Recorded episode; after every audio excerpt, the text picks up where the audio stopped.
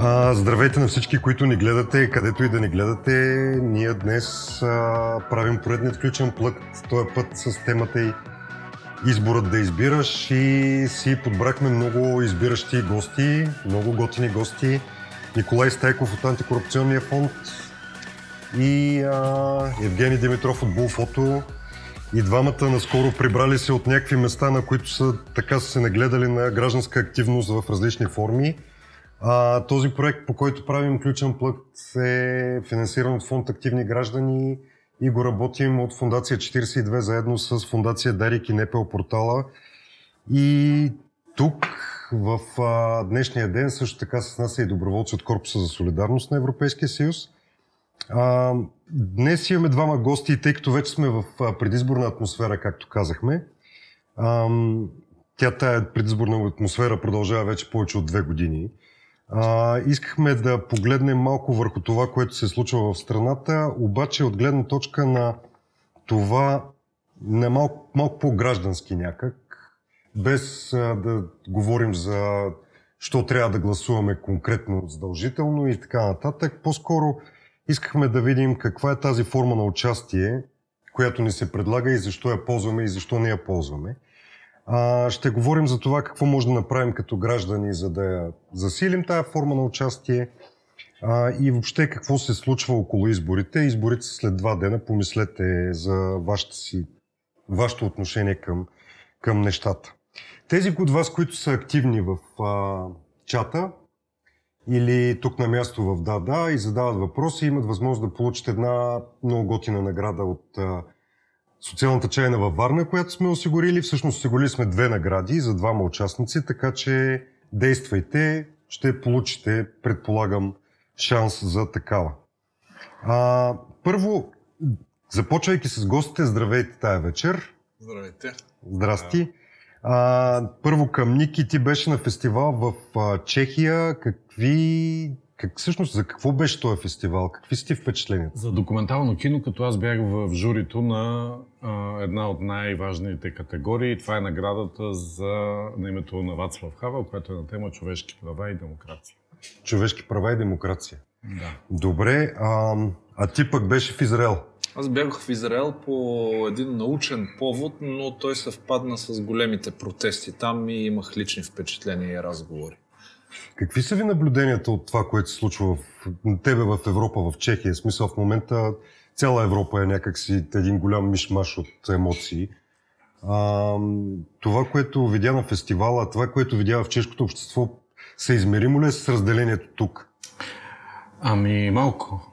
Малко по-различно е, нека да започнем от там. А, първата разлика, която се вижда е, че а, по темата Украина, войната в Украина, войната на Русия в Украина, е а, много по-различно настроението, солидарността е навсякъде. А, украинците не се притесняват да си носят фанелките, с, на, които, на които пише Путин и после следва нецензурната част.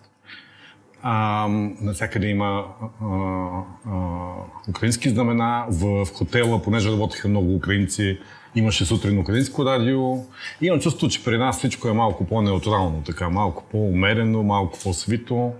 Това е първата видима, видима разлика. Иначе това, което видях на, на фестивала, много се надявам някой ден и ние да имаме такъв, такъв, такъв, такъв фестивал на световно ниво. И мога да ви кажа една тайна, защото от, от вчера вече не е тайна за наградения филм, но ако искате по-нататък. Добре. А твоите наблюдения за... Защото в смисъл, аз питах за Европа, обаче им чувство, че в Израел всичко е също е така в момента. Ами там в момента текат едни много така буйни процеси, които вероятно са един може би следващ етап на нещо, което дълго време е клокочело. Те самите казват, не сме очаквали, че ще сме толкова разделени. А аз ги виждам по-скоро обединени, поне в това, което правят и което протестират. Значи там имат един премьер, който е осъден от а, съда, доколкото знам за корупция, който ако изгуби премьерското си място... Трябва ще, да влезе в затвора. Трябва да влезне в затвора. поради което в момента се е опрял на най- а, нискограмотните и непросветени слоеве от обществото тяхното, за да може да стане техен месия, техен Господ и по никакъв начин да не могат да го пипнат. И се опитва да промени в момента законите на държавата в тази посока. Това, което ми направи впечатление в а, градските хора, които бяха там в а, Израел, че те имат спокойствието и самочувствието да протестират, независимо от това, че срещу тях стои една въоръжена до зъби държава. Значи там това е една държава, която е във война Нон-стоп. и нон-стоп. И нещата не са толкова айляк, както при нас. И въпреки това, те излизат по 100-150 хиляди на протест, които да заявят това, което считат, че е правилно и необходимо да се прави. И по-скоро, може би, те считат, че тази въоръжена до зъби държава всъщност не е техен враг, това е тяхната държава и те си я защитават по този начин. И независимо от социалното им положение и професиите, тези хора участват много активно в обществения живот. Значи аз си говорих с лекар там, който така беше част от протестиращите. Той каза, а, как изключвам, това няма да стане, няма да мине. Говорят, даже някои от тях говорят за емиграция, да си взимат европейски паспорти и така нататък. Но казват, не, ние няма да го допуснем. Това няма да се случи. Са удивително упорити и постоянни в това. Ти в предварителния разговор ми каза нещо за Португалия. Ами да, имало една кампания, в която Португалия им бе дала възможност всеки един, който по някакъв начин намери, макар и далечна връзка с а, а, португалски евреи, които имат някаква, някакъв контакт там, им дава на мига гражданство с а, паспорта и с всичките и някои от тях са възползвали от това. Но въпреки това, за тях това е последния изход. Те смятат, че ще си спасат държавата и не се отказват. А, така.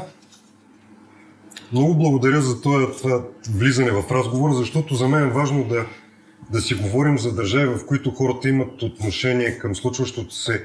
Вашето наблюдение върху нашето обще- общество може ли по някакъв начин да се свърже с идеята, че имаме отношение към случващото се, независимо, че не ходим да гласуваме, независимо, че в общи линии си позволяваме да коментираме пред телевизора от дивана и така нататък. Тоест, българина загубил ли си е чувствителността към това, което се случва в държавата или?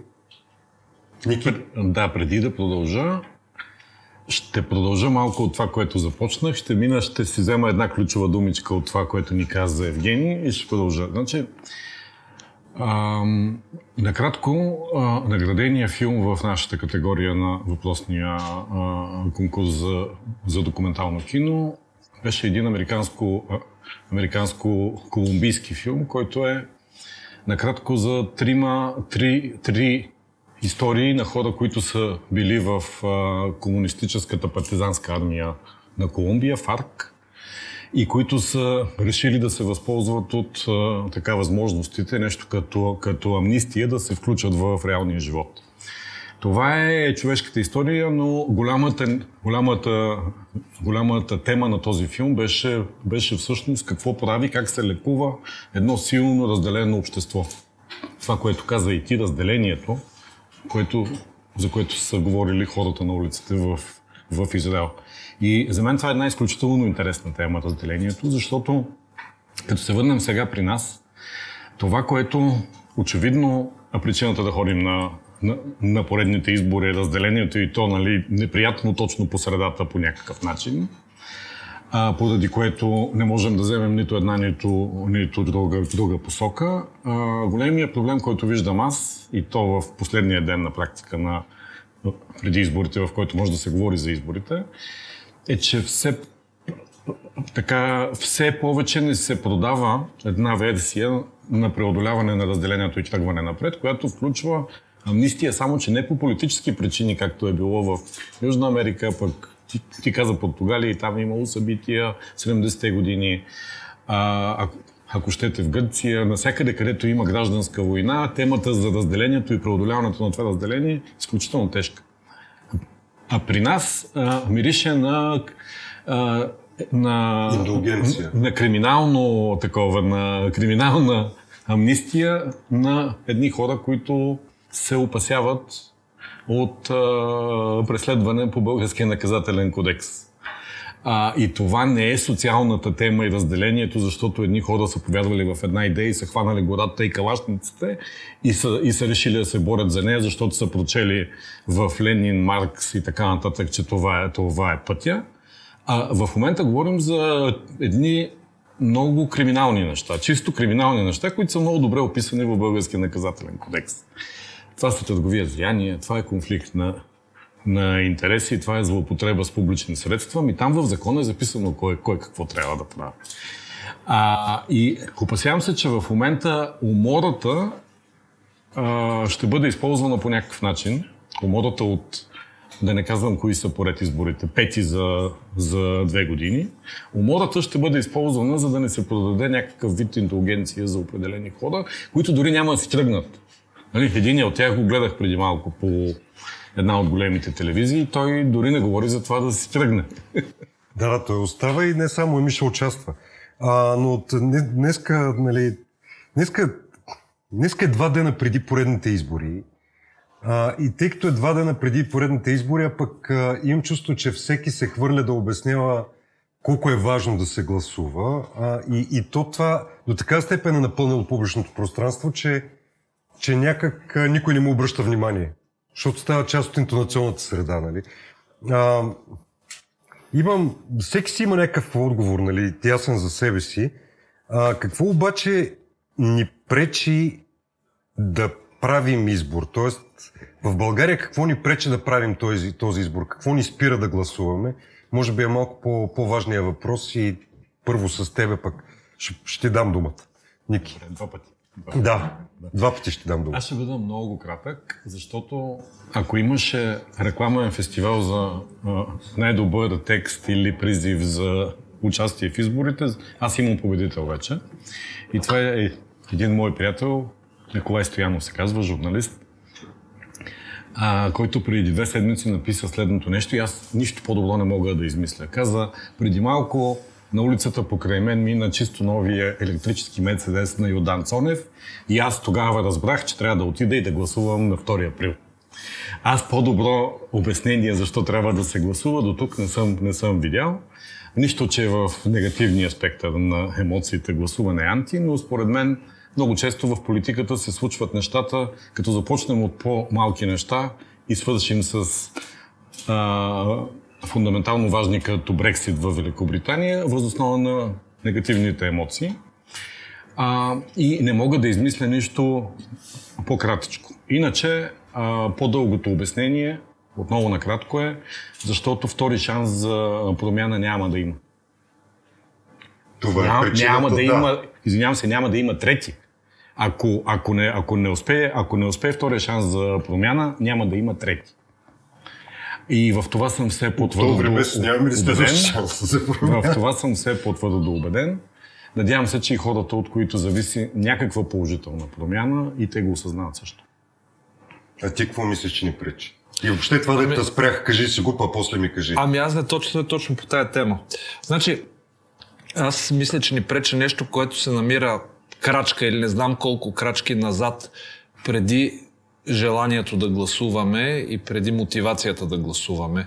Това нещо всъщност е а, недостатъчната информираност и осъзнаване на начина по който работи машинката или машината, защото е голямо нещо, наречена държава. Значи една голяма част от хората, които имат право да гласуват, не са запознати с общественото устройство по принцип. Те не са запознати, а и нямат желание да се запознават с общественото устройство. А, това са едни хора, които м- извън черджето на входната си врата а, биха оставили сградата, в която живеят да се срине, просто защото е така. Нали, сега това не е моя работа, да се оправят другите. И тая форма на нихилизъм е в а, голяма степен в основата на а, социалната пасивност на хора, които би трябвало да се погрижат сами за съдбата си. Как се е стигнало до тук? Има много теории, така, и различни хипотези, започвайки от а, участието ни в Османската империя и свършвайки до комунистическия режим. Но факт е, че в резултат на много такива неща е придобита, сега как може би някой така доктор-психолог ще го каже по-точно, но мисля, че се наричаше синдром на придобитата безпомощност. И оттам нататък, когато ти не си се информирал как работи тая машина, наречена държава, ти не знаеш какво зависи от тебе в нея и оттам нататък нямаш мотива да станеш да излезнеш и да гласуваш, а то процеса не е само гласуване, защото някой казва, да, да, ама аз за кой да гласувам, нито един не ми харесва. И знаем ги ние тия. Нали, да. смисъл... И тогава стои въпроса, а ти какво Ти ще ме разправиш как функционирала държавата, ама аз знам, че тя функционира и без мене. Да. Въпросът е, оттам нататък вече, окей, ти няма за кого да гласуваш. Ами, излъчи си човек, бе. Съберете се, направете комитет, вижте някой, който е образно казано най-активният в хода и който върши работа. Ми, избутайте го него нагоре, за да гласувате за него. Аз в момента хората, за които гласувам, вече повечето от тях ги познавам лично и, а, И ги знам, снимаш. и знам защо. Знам защо ще гласувам за тях. И мисля, че а, нещата тръгват от там нататъка, вече за да се стигне до и целенасочената пасивност, която и се формира и в резултат на пропаганда. Защото това всички са маскари, ни се сервира от всякъде и съвсем така целенасочено, а не се сервира, абе, дайте да дадем, дайте да направим нещо, дайте да, да видим какво ще стане, за да го променим. Защо няма в политическото говорене въобще в гражданското говорене, майната на политическото говорене, то така и така не се е слушано, но в гражданското говорене, защо няма някаква просветителска част? Имам чувство, че единственото, което се случва в последните години на гражданско ниво, не само на ниво междупартийни отношения, а, е всеки да напада всеки и никой не се опитва да обясни. И то да обясни на някакви, с някакви думи, които са разбираеми за, за средностатистически или ниско средностатистически човек на улицата. Какво зависи от него, защо е важно и за какво става дума въобще, защото, защото сега мен какво ме интересува като избирател, бюджетния дефицит, не знам си какво и така нататък, може би ме засяга, но какво ме интересува, като не го разбирам, докато го слушам. Тоест, никой не ми казва какво значи това. Има един много, много бърз отговор и то е защото има няколко Българии. Тя не е само една. Имаме, имаме градската България, имаме а, провинциалната България с така нейните особено. Имаме панелната България, недосанирана. А, имаме, имаме изоставената България също така. Имаме България на смесените райони. Тоест, нали, всеки може да си поиграе и да си направи своето разделение, но всъщност ние сме много малки общества в едно голямо на една територия от 111 000 км. И аз сега го виждам, защото тук искам така едно изречение за нашия проект, който е всъщност нашата организация участва в Обединението за честни избори от ЧИ. И в момента за първи път от, от анализ на, на резултатите, който е изцяло статистически, десктоп. Нали? Хората седят на компютрите, цъкат си и вадят някакви изводи. За първи път той отива на, в реалността на изборите и събира наблюдатели. Сравнително малко като за първи път, но това е нали, малко учебен, учебен процес. А, и аз в момента виждам хората, които звънят, а, каква е мотивацията им. И това е изключително различно, защото те идват от различните Българии. Един човек звъни и казва как си получаваме парите. Идва, идва друг и, и като разбира, че трябва да мине онлайн обучение задължително и че трябва там да, да прочете и да пише документи, и да получава и да изпраща и се отказва, защото може би има по-добра оферта. А пък а, звънят, идват в офиса други хора непоканени и казват искам да участвам и, и, и да спася една малка част от истинския вод. И не ги интересуват парите, които не са големи. Интересува ги единствено и само да си изпълнят гражданския дълг, не просто да седят и да и да псуват резултатите в това, а да знаят, че са направили всичко възможно, за да, за да повлияят и да осигурят по някакъв начин честността на този процес, вместо да гледаме с скрити камери какво нали, след това, защото аз предполагам, че отново ще има много, много, много заснети изборни, изборни нарушения. Те стават все повече и повече. Явно хората се научават как да си ползват телефончетата в режим на невидимо снимане. А, и това, е, това са хора, които идват от въпросните различни Българии. Аз ги виждам, усещам ги, даже ми успях да си, да си поговоря от тях. Как ще заживеем заедно, да се върнем тук към темата за разделението? Това е големия, големия въпрос, но аз нямам бърз отговор на него. А може ли гражданите да направим така, че да заживеем заедно, при положение, че очевидно на политиците това не им е приоритет? Аз мисля, че това, което ще помогне е на първо място да има а, да изчистим криминалното от това. Аз съм, аз съм убеден, че като няма криминалния момент, нали, вие да стоите там, ама защитавате онзи, който е по Магницки наказан, а вие го легитимирате само и за да изглежда като политика, не като нещо друго. А пък вие, които защитавате онзи другия, защото иначе той ще отиде в затвора, ако случайно не е на власт. Ако, ако, ако изчистим криминалния елемент и проветрим въздуха в тази територия, аз съм убеден, че в ед- една истинска дискусия, звучи малко наивно, но ако имаме верните медиатори, може да стане това нещо. Но трябва да изчистим първо, да сменим водата, да проветрим въздуха. Малко трябва да има, Тоест там е има ролята на гражданския натиск. трябва да има свежест. Аз, тъй като започнахме да си говорим за, за това какво се случва в изборния ден, и за да направим разговора малко не толкова начумерен и, нали, ти, Гени, на какво си се нагледал, т.е. какво си наснимал, някакви по-интересни неща в, в предишни избори, защото вие в Булфото, нали, Тичаме в общи линии всичко, да. навсякъде, да. Тичаме по всичко. Ами имало много, много забавни случки. Аз си спомням 2008 година в а, първо училище в София. Звъни ми притеснена членка на комисия. Ей, сега тук идват да гласуват един рейс 70 човека, дето всичките са регистрирани на един и същия адрес, който е някъде към 35 квадратни метра. Случка красота. Аз се изстрелвам моментално, нахълтвам в стаята с комисията.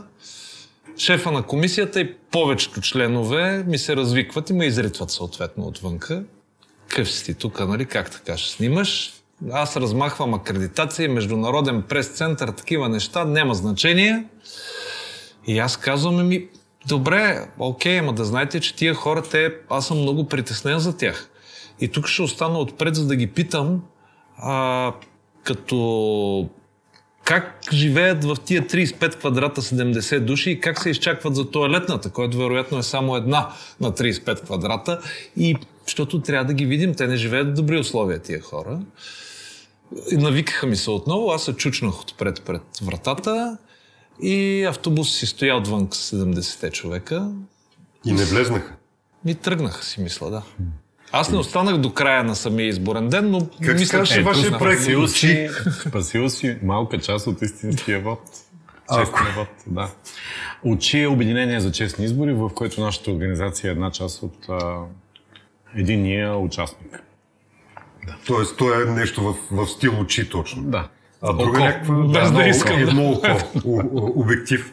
Ам, какви са най-интересните образи от последните години, които обективите на твоите хора са заснемали по време на избори? Ами, те имаше една много хубава практика, която, за съжаление, започнаха вече почти всички участници в политическия процес да я зарязват. Те се наричаше Международен прес-център за изборите, където всичките основни играчи в цялата работа отиваха, те си говореха помежду си, а, говореха пред микрофона, говореха зад микрофона, правеха така понякога шоу изпълнения и тогава наистина се получаваха много, много интересни, много, много забавни образи. Сега в момента, за съжаление, това го няма. Всеки разчита на това, че журналистите няма да дойдат на неговото събитие и пресконференция. и съответно само неговите пиари ще могат да заснемат изявлението му без да бъдат прекъсвани с въпроси, за да бъде после то излъчено и разпространено. И ние сме принудени да търчим между различните партийни централи, защото включително нямаме оповестяване и кой ще, кой и кога ще започне. И а, това се отразява доста зле и на работата, но пък вероятно участниците в изборите се чувстват доста по-в безопасност по този начин, защото няма опасност някой да им зададе въпрос. А иначе сме имали забавни случаи на позаспали политици някъде по кюшетата, докато им дойде реда да излезнат да приказват. До тях задремала журналистка, а, някой си разпънал бухчичката така с хапването, защото те до 3-4-5 часа сутринта продължаваха. Пазим си ги тия снимки така и им се радваме и се веселим.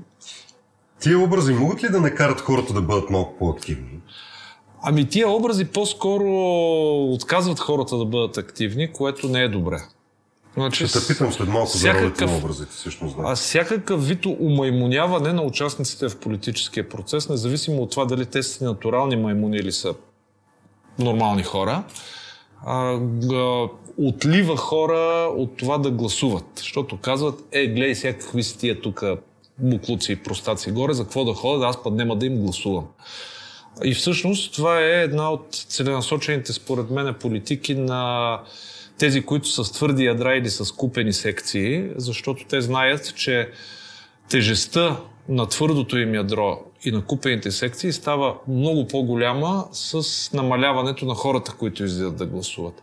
И обратното, в момента, в който всички излезат да гласуват, шарено, разнообразно, за който идея, не казвам непременно за някой, тия, които са си напазарували, те олекват вече и вкарват много по-малко депутатски места вътре. Така че умаймоняването на политиците а, понякога в с цел и това да стане по-интересно и по-продаваемо като картинка, не винаги се отразява хубаво на участието на хората в политиката. Естествено, ако някой си бръкне в носа до третата фаланга, няма как ще го снимам и ще го публикувам, защото това си е новина. Един коментар, ако ми позволиш, да, защото много, си... много ми хареса думата ума и моняване.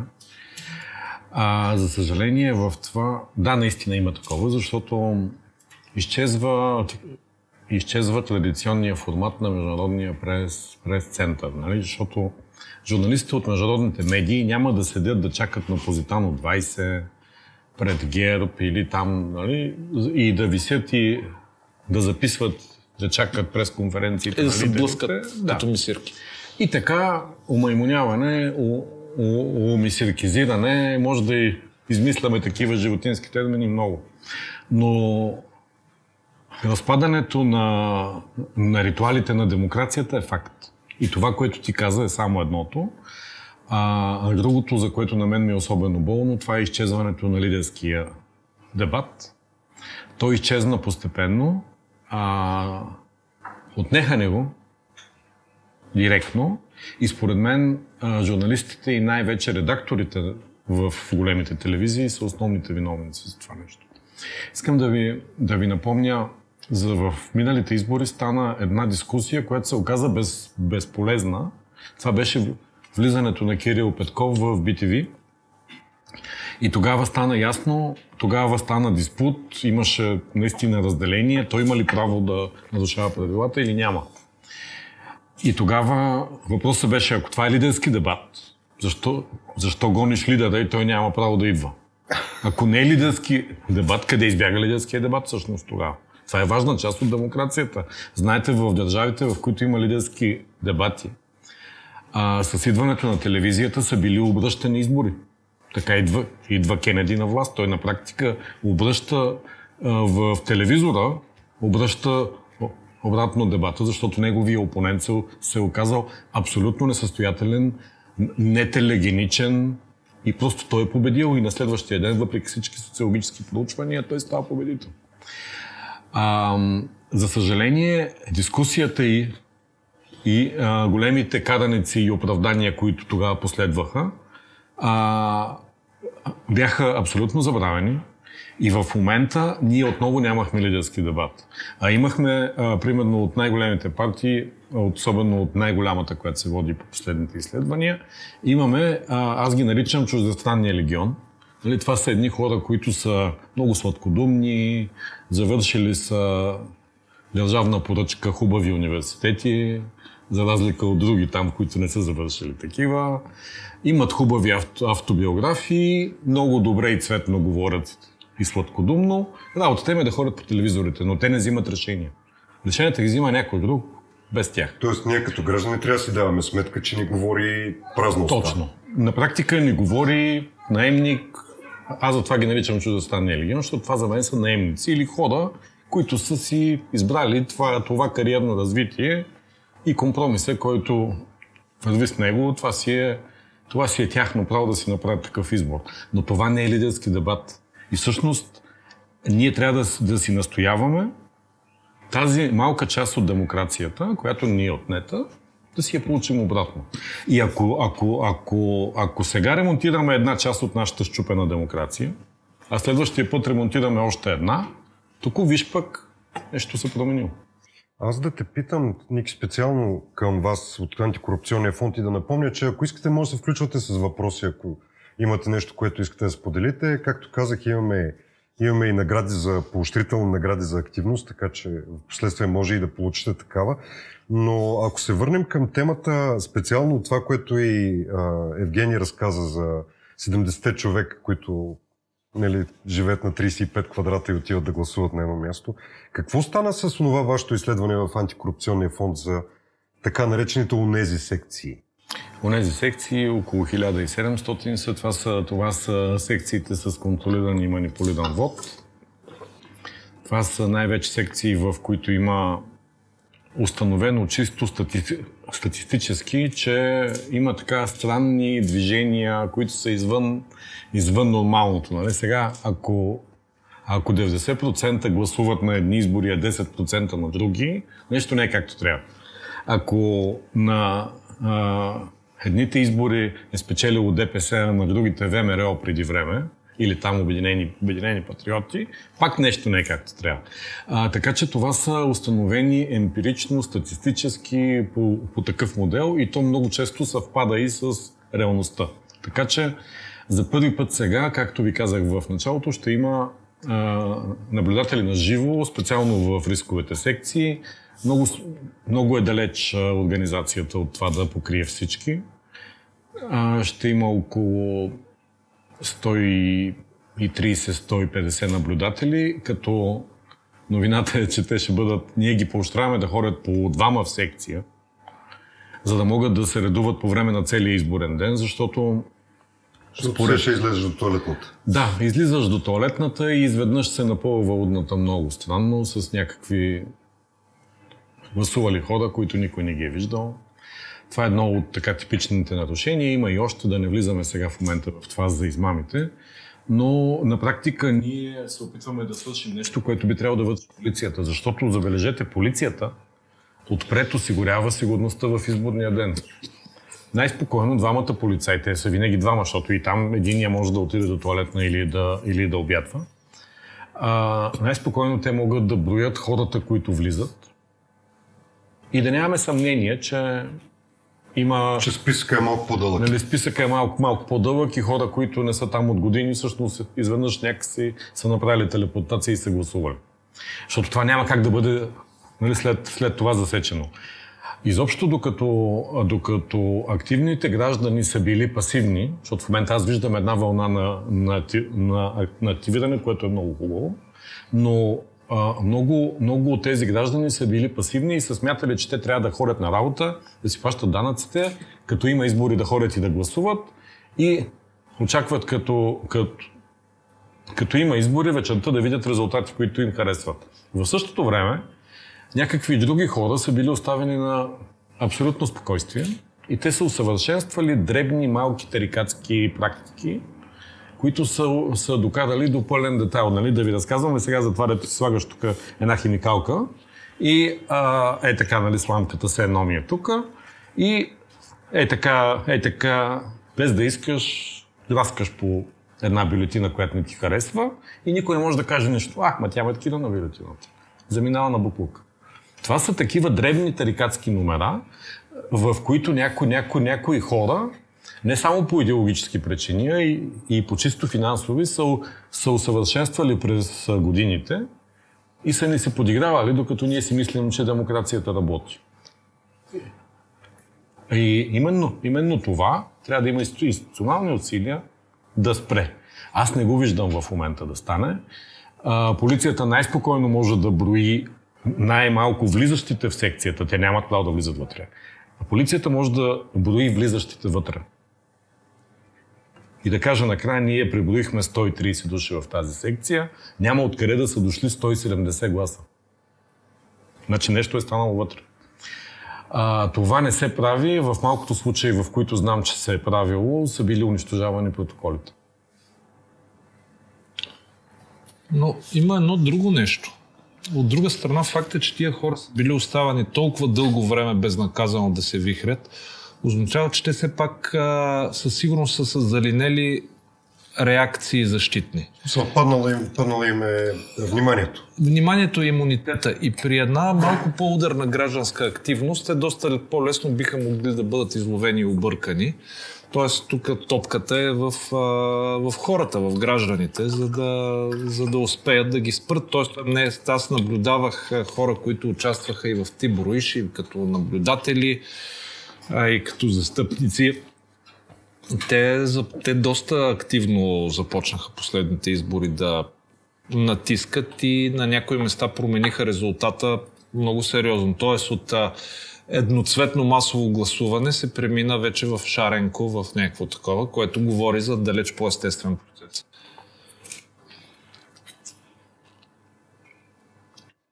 Не само вие в наживо, може и в чата да, да пишете коментари и въпроси. Аз ще ги включа там, където смогнем. Но тъй като днес ще си, си говорим за избора да избираш, може ли двамата да ми кажете, може би първо Ники, теб каква предизборна кампания би те накарала да, да гласуваш? В смисъл, ти очевидно имаш някакво отношение към процеса и предполагам, че не ти е въпрос на предизборна кампания да те стимулира да, да упражниш самото си право на глас. Но чисто хипотетично погледнато, каква трябва да бъде тя, за да те накара да, да не отидеш за гъби? Аз съм си взел вече решението, така че ам, единствено в зависимост от това дали ще успея да... Аз ще бъда наблюдател към очи, вече съм регистриран, от днес си имам вече и документа от Централната избирателна комисия.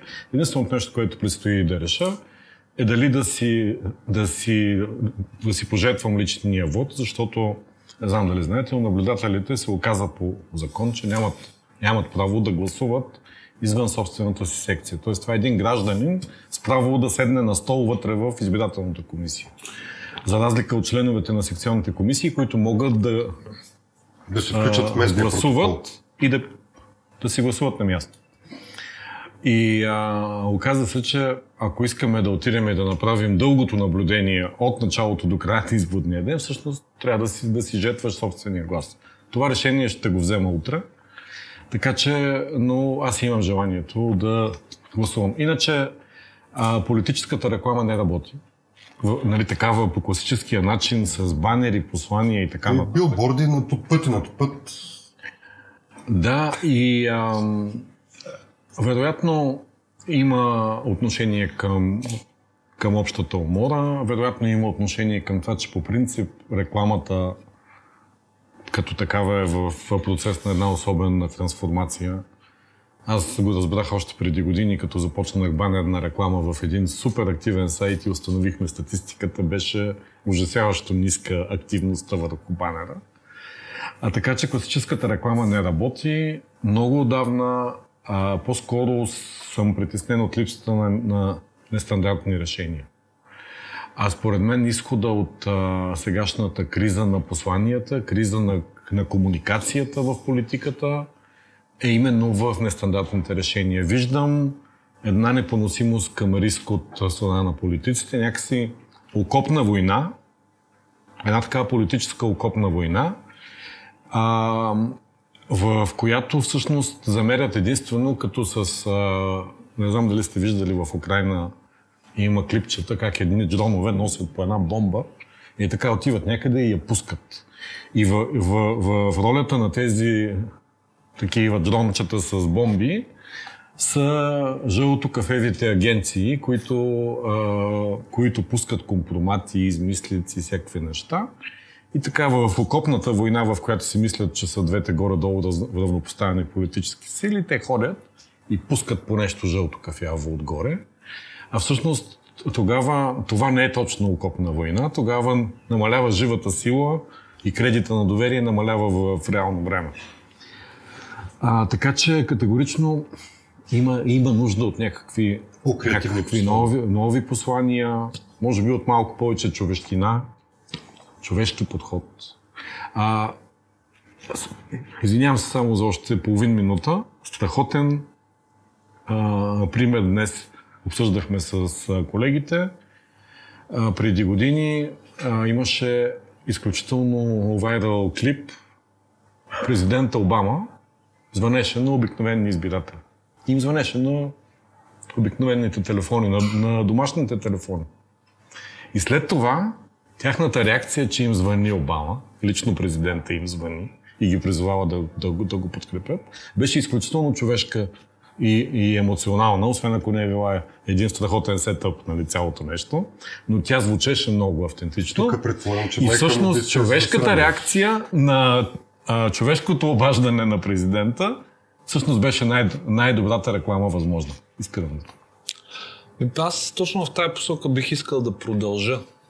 А, всъщност, иновативното и креативното, така с тия купешки думички да се изразя, е връщане към едно добре забравено, може би не при нас, но в чужбина старо.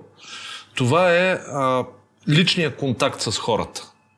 Значи, аз, а, моят ка, идеален политически кандидат би трябвало да съм го виждал на живо, а, да не го виждам как обещава, а да го виждам как прави някакви малки работи в ежедневието, за да подобрява живота на останалите наоколо, да се е ангажирал с кауза, която засяга мене или моята общност. И мисля, че тогава няма нужда даже от големи билборди, присъствия в Фейсбук и така. А, аз бях свидетел също на последните няколко избора на хора, които решиха, включително на общинските избори, които решиха да бъдат близо до своите избиратели и буквално заставаше един кандидат районен кмет от толкова до толкова часа на най- така оборотния подлес в неговия квартал на един изход от метрото и се спираше да си говори с хората. Включително и с риска да го напсуват, шамар да му ударат, да се скарат с него и така нататък. И той човек взе изборите от нищо, от нула. Мисля, че това е а, добрият кандидат, който би могъл да завладее хората с нещо. Сега, аз не съм привърженик на високопарните такива получавания от високата трибуна на телевизора или на фейсбука. Нали, аз съм много велик, чакайте какво ще ви кажа. Нали, по-скоро това трябва да бъде очи в очи. И по този начин човекът може да усети и реакцията, тъй като не всички са твърдо ядро, не всички са симпатизанти. Тук е че голяма част не са твърдо ядро и не са симпатизанти, а на тях им чувство, че никой не им говори, но а, ако, ако продължим с тебе, а, аз имам чувство, че за да стимулираме хората да гласуват, едно време много се ползваха образи, снимки. В смисъл, ти си, нали, като те идентифицирахме като правилен гост, нали, знаехме, че през вашите обективи е минало всичко. А, и не само е минало всичко, ами ви го и крадат и го публикуват къде ли не. Та, от кога някакси снимките на това, което е реалността, спряха да провокират онзи гняв или онази... То не е точно гняв, а по-скоро да, да провокират хората наистина да се вдигнат и да не отидат за гъби.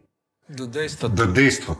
Ами, тук има една специфика на прекалено вдълбаното абстинентно наркотично общуване през социалните мрежи. Значи, този вид общуване създава винаги една полярна реакция на буйна радост или на буйна омраза и на едно избухване, но в нормалния живот човек да избухне, да избухне в някаква житейска ситуация един път на седмицата. Айде по-избухливите два пъти. Но висейки в някаква социална мрежа, ти избухваш по няколко пъти на ден с всеки един пост. Нали? Бълваш змии, гущери, дигаш адреналина и така. И съответно в момента, в който ти започнеш да го правиш много често, твоята нервна система и организма си ти са организирани по такъв начин, че с цел да самооцелеят, ти се дига прага на дебелокожие, да го кажем. И ти започваш да не избухваш и на неща, на които трябва да избухваш. Дори да ги Или, виждаш. да, или просто временно се газираш, а, колкото да цъкнеш там някакво гневно човече или да напишеш, да напсуваш отдолу някой под снимката и на 10-та минута ти вече си го забравил това нещо и не го свързваш с някакво конкретно действие, което трябва да предприемеш след това. Тоест, окей, ти си видял нещо, което не одобряваш, ау, то ужасно много е гадно, е, какви са идиоти тия, цъкваш там отдолу някаква реакция, теглиш една майна и край. Ти си изпълнил гражданския си дълг, след като си кликнал и си наплюл някой в това. Което реално не води до резултат, тъй като а, няма така няма последващо действие, което да бъде в посока поправяне на нещата. Не случайно прекалената активност в социалните мрежи всъщност намалява активността на хората, вместо да им я увеличи. На времето се считаше, че... Изпускат парата. Да, на времето се считаше, че едва ли не, имайки вече този всеобщ достъп до информация и Фейсбука ни е под ръка, или там всичките останали, които са дошли вече преди и след него. И край ние ще променим света. Оказва се точно обратното. Там а, изпушваш парата във Фейсбука и в каквото друго още има и до тук и се прибираш вкъщи, нарязваш салатката, сипваш си ракийката и си приключил своя граждански дълг до там. То, даже то не можеш да го наречеш граждански дълг, приключил с желанието да направиш нещо добро за себе си. А с фактите какво стана? Ако образите не им обръщаме внимание, поне фактите, които чуваме и знаем, осъзнаваме, що, що пак и те олекнаха? Питам ви, Има- точно от името на антикорупционния фонд, нали? Смисъл, усещане, че в момента всеки е медия, че нали, всеки има мобилен телефон или може да напише нещо.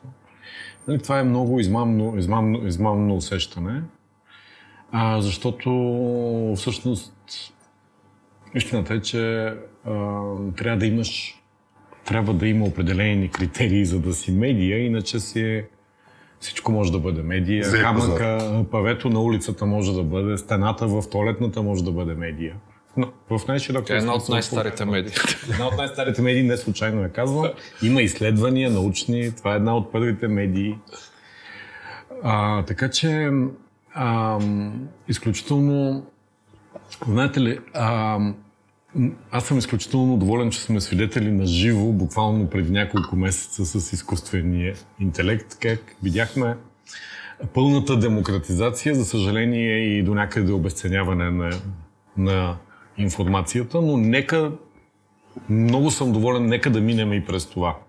Защото много често в момента притеснени журналисти ме питат къде отиваме ние, къде, ще, нали, къде отиват фактите, къде, а, къде отива умението, занаята, уменията. Нищо, никой не знае нищо и хората са страшно притеснени. И всъщност всичко това, което виждаме, това, че всеки може да бъде медия, това, че чат GPT може да ти напише нещо страшно прилично, което прилича на усилията на един не особено креативен, но, но много старателен а, служител, примерно. А, а, това, всичко това увеличава цената на знанието и аз съм оптимист в по-дългосрочен план. Че хората ще се научат да разпознават а, истинската и качествената информация. Най-малкото, защото ще пострадат, ако, ако ползват другата. По един или по друг начин. А, преди време имахме случаи, някои хора, които са разчитали на определени медии и си загубиха парите в една банка. Давам ви пример директно. И, и казват, ама аз защо изгорях? Ами изгорял си, защото не си, не си чел правилната информация. И защото други хора не са ти давали правилната информация, а ти си имал измамното усещане, че си, че си, че си, живял, с, че си живял добре информиран. Не, не си живял такъв. И си го разбрал по труден начин, за съжаление. Много примери могат да бъдат давани. Но а, рано или късно, това, което виждам, а, в началото много използвах. Така си правихме експерименти за някакви неща. Установихме, че всъщност извода е, че ще има нужда от редактори. И то адски много, защото нито една уважаваща себе си медия няма да пусне текст от чат GPT, който не е ползван от редактор. А, това не е точно Фейсбук, това е малко по-различно нещо, но общото е на пръв поглед инфлацията на мненията, на информацията, на символите, на писаното слово. Аз днеска точно гледах едно, някой си беше направил експеримент с чат GPT-то и, и беше питал ам, за отношението на БСП към ЛГБТ правата и отговора беше, че те традиционно много подкрепят и така нататък. Беше питал за десните партии какво е тяхното отношение към увеличението на пенсиите и отговора беше няма такова нещо, нали? което в нашия случай е точно обратно всичко. Нали? Да. Някак си като, като говорим, но а, ако, ако си говорим все пак, че сме решили да отидем да гласуваме, за какво трябва да внимаваме, ако не сме наблюдатели? В смисъл, не, не съм отишъл там авторизиран да, да, да стоя на столчето, както ти каза, но какво бихме могли, на какво бихме могли да станем свидетели? В смисъл и двамата сте по един или друг начин се нагледали на какво ли не. Ми, външно има много неща, по които може да разпознаеш, че става нещо нередно. Като започнеш а, висящи хора по аглите, през които минават на равни интервали от време някакви различни такива да си общуват с тях и след това влизат вътре. Нали, това по, по селата. Обикновено постоянното присъствие на местния лихвар, да кажем, задължително означава нещо, че той контролира нещо, което се случва. А, сега те, избирателя не участва в броя на протоколи, и на бюлетини и писане на протоколи, за да види там номера с, с, химикал. с химикалчетата от ръкава. Но винаги може да се, човек като знае какъв е процесът и на извършване на измамата, и на нормалното гласуване, винаги може да засече нещо и да, а какво... да подава сигнал. Да, на къде? В смисъл как се подават сигнали, какво се прави, ако... Има, има си телефони обявени в ЦИК, а, така че има си официални, официални канали. Не съм оптимист голям, но все пак формално чисто от ЦИК мисля, че изпраща на мен. Може да се, да се реагира. За съжаление, това, което виждаме на няколко места е, че полицията по-скоро в миналото поне много често е свързана с това, това, което се случва, особено в малките населени места. Те се познават хората. Така че не съм, не съм голям оптимист. По-скоро прекалено обрасло е цялото нещо, наречено изборен процес. Има прекалено много връзки и в малките населени места има механизми, които ще бъдат много трудни за изкореняване. Трябва да има хардуерни и софтуерни решения, които да а, променят всичко това. Най-малкото, според мен, това, това, което трябва да се направи след изборите, да се използва, че има месец-два някакъв политически консенсус, както се е заформил в момента, може би от умората, малко и от ефекта Магницки. Има някои изплашени политици, които са готови да кооперират на някакви промени това, това го виждам като, като положителен знак. Може да се използва, за да се прокарат някакви промени в изборните закони. Най-малкото, като се гласува, да не са на хартиени списъци, а да има едно устройство, на което да си регистрираме картите и да стане ясно, че сме гласували и че не може да гласуваме с тази карта в другата секция. Да можем после да си направим една онлайн справка дали сме гласували или не, защото едно е да допишеш от едно листче личните данни на някого и да го подпишеш.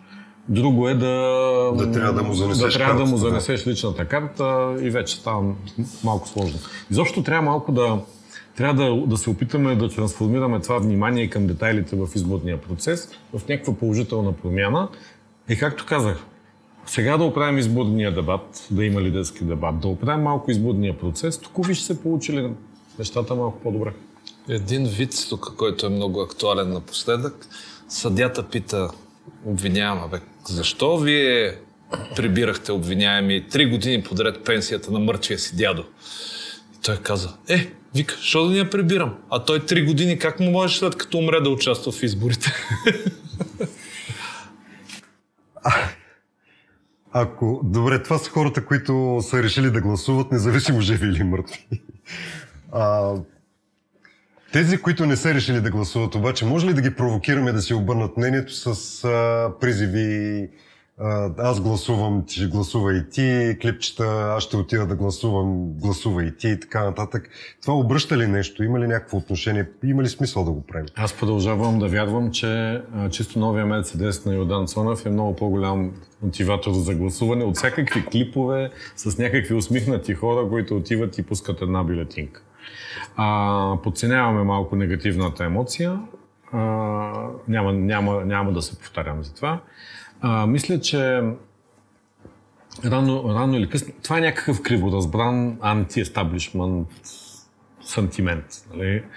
А, и това е, това е някак, някаква, това си е директна форма на протестен вод, която има много обяснения. А, за съжаление, няма как да избягаме от това нещо. По-скоро съжалявам за а, сравнително малкото исторически моменти, в които има голяма активност на изборите, а тя бива по някакъв начин излъгана, изгорена, прахосана и заминава в канавката. За съжаление, до голяма степен така стана с енергията от 2020 година. Да се надяваме, че това, което се е случило, не е фатално и че ще има някакъв друг шанс за промяна, защото няма да има трети шанс. Живота рядко дава втори шансове, а за трети мисля, Трети че е смешно да водичка. говорим. Да. Да. А ти? Какво мислиш за тия послания? Ами... Мисъл, как, как да ги провокираме хората? Значи, моето послание, тъй като аз имам такива приятели, те не са малко, които казват, е, айде сега. Нали? Моето послание ми, седи си вкъщи, тогава пък хептен нищо не прави. Е. Пасивността, пасивността, всъщност това е проява на ужасяваща пасивност, която е като някакво куче, което вече е дигнало четирите лапи нагоре и просто чака да го уритат и да го бият което не мисля, че е хубаво за нито един да уважаваш себе си човек да го прави. Е, Това малко е негативна конотацията на мотивиращото ми послание. И да, да, очевидно не търсим съвсем захаросани послания. Да. Говорихме за това. Имаме ли шанс да накараме гражданството въобще да се активира по някакъв начин, според вас? Според мен, чрез каузи. Ще, ще ти кажа защо. Като се готвих за този разговор, говорих с един колега в а, офиса и той ми каза, ми за мен това да, да ходя да гласуваме, са такова задължително е. Мисля, просто ще отида, защото... Нали, а родителите ми не, ход, не ходят и не мога да ги накарам да ходят, защото те са уморени и вече за нищо не, не искат. И колкото и да се опитвам да им обясна, не става. И обаче за мен е, вика, такова задължително и колкото, и колкото е задължително, всъщност все повече имам чувство, че а, каквото и да направя в, в този ден, а, то реално ние затъваме повече и повече и нищо няма да се случи. Тоест, той също има някаква мотивация, която е по-скоро ин- инерционна такава мотивация. Според мен това е, трябва да се работи по серия последователна от малки каузи между изборите. Тоест да не се сещаме тия хора всичките да бъдат мотивирани да излезат да гласуват малко преди изборите, а между изборите трябва да има малки каузи, които хората да се организират, да правят нещо заедно, да виждат малката си победа, за да започнат да вярват, че могат да постигнат и по-голяма от тази победа. Това нещо, когато се случва периодично, не когато има избори, в ежедневния живот, в момента, в който се стигнем до изборите, вече се каже, а, видя ли, че можем? Айде сега да го направим всички заедно. И вече стигаме не до разединение, а до обединение. Което всъщност е смисъла на съществуването на обществото. Според мен, за да докараме повече участници в тази игра за големи, наречена, наречена избори и демокрация, трябва на първо място да бъдат изчистени правилата. А, прилагането трябва да бъде. Тоест, ти ако отидеш на, на един матч и видиш, че няма правила, съдията подкрепя единия, пък му откраднали, на другия му сложили по, по-голяма врата. Нали, ще отидеш веднъж, два пъти ще се досваш, на третия път няма да отидеш. А, по същия начин е и с изборите. Изключително важно е целият процес да бъде изчистен, да има начало на целият изборен процес арбитри, които по някакъв начин имат публично доверие и може да им се вярва, че защитават този и онзи. Много е важно парите, които влизат в този изборен процес и се превръщат в билборди, тениски, запалки и така нататък, да са с много ясен происход, защото а, за много хора политиката е някакъв експеримент или досадно задължение, за други хора е просто бизнес. Нали, тя е пари, политика, пари, принт. Това е. И за много хора, нали, особено ако вкараме в уравнението и медиите, примерно, много хора препират пари през това, финансират целият процес, неясно защо за някой и за мен до неодавна, но, в, но те по някакъв начин успяват от това да изкарат повече пари после. Не питайте как. А, обикновено е по НК, говорихме по наказателния кодекс в началото но, но за много хора това е бизнес, от който те разбират добре. Така че изключително важно е да изчистим процеса, той да стане, да не мирише на мръсни пари и да има ясни правила. Тогава ще изчезнат и, и участниците и ще получим другия ефект. Знаете футболния феномен. В момента, в който а, по стадионите са основно основно хора, които, които, които ходят за да а, запалват а, седалките, да палят седалките и да хвърлят бомби, останалите хора изчезват. В момента, в който се направи ред, уют, ред и, а, да и правила, отново, тогава, тогава отиват там семейните хора, взимат си децата, взимат си пуканки и отиват и става малко по-друга публиката. Нали, което е обяснението, защо по мачовете в нали, сходни на нашата страна и като размер, като, като размер на градовете, виждаш, че има много повече хора на стадиона, отколкото това. Защото то е станало едно цивилизовано преживяване, а не няма го този дъх на криминалност и на, и на опадък, който всъщност отблъсква хората. Ако успеем да го направим това нещо, за съжаление, активният гражданин какво може да направи, като види нещо да, да сигнализира. Много да често съжаляват хората. Или да участва в наблюдателите, ако има избори, пак да заповядат. На fairelections.bg fairelections.bg Това е сайта научи. Да. Ако няма въпроси от аудиторията, мога да, да ви благодаря много за този разговор. Аз аз исках тази тема да мине през а, не особено позитивното послание, че всички имаме право на глас и трябва да го използваме. В смисъл, то е позитивно послание, ама не звучи по никакъв начин. Да мине през а, посланието, че по-скоро се прецакваме, ако не го използваме, а, да го разберем това нещо и по някакъв такъв начин да се замислим и да вземем обосновано решение дали да ходим за гъби или да ходим да гласуваме а, независимо от, от това какво ще се случи накрая. А, поканихме ви днес, защото Ники, ти имаш някакъв невообразим опит с наблюдение на всякакви процеси покрай... По-малко на избори, но... Да, да, да, покрай тази по-тъмната страна на нещата, които се случват в България. Ти си заснел половината неща, които се случват в тази държава собственоръчно, другите, другата половина са ги заснемали твоите колеги в Булфото. А, много ви благодаря за включването. А, благодаря и на всички, които сте тук на живо, че, че бяхте, че ни подкрепихте с присъствието си и на доброволците, които бяха с нас, и на фонд Активни граждани, които дават възможност този проект да се случва, заедно с Фундация Дарик и НПО портала и от Фундация 49 форум Ключ. И се надяваме поне малко да сме ви затвърдили усещането, че от нас все пак нещо зависи или може да зависи от повече. Благодаря. Благодаря. Да, да, бар. И на да, да, бар, И да. на барана зал.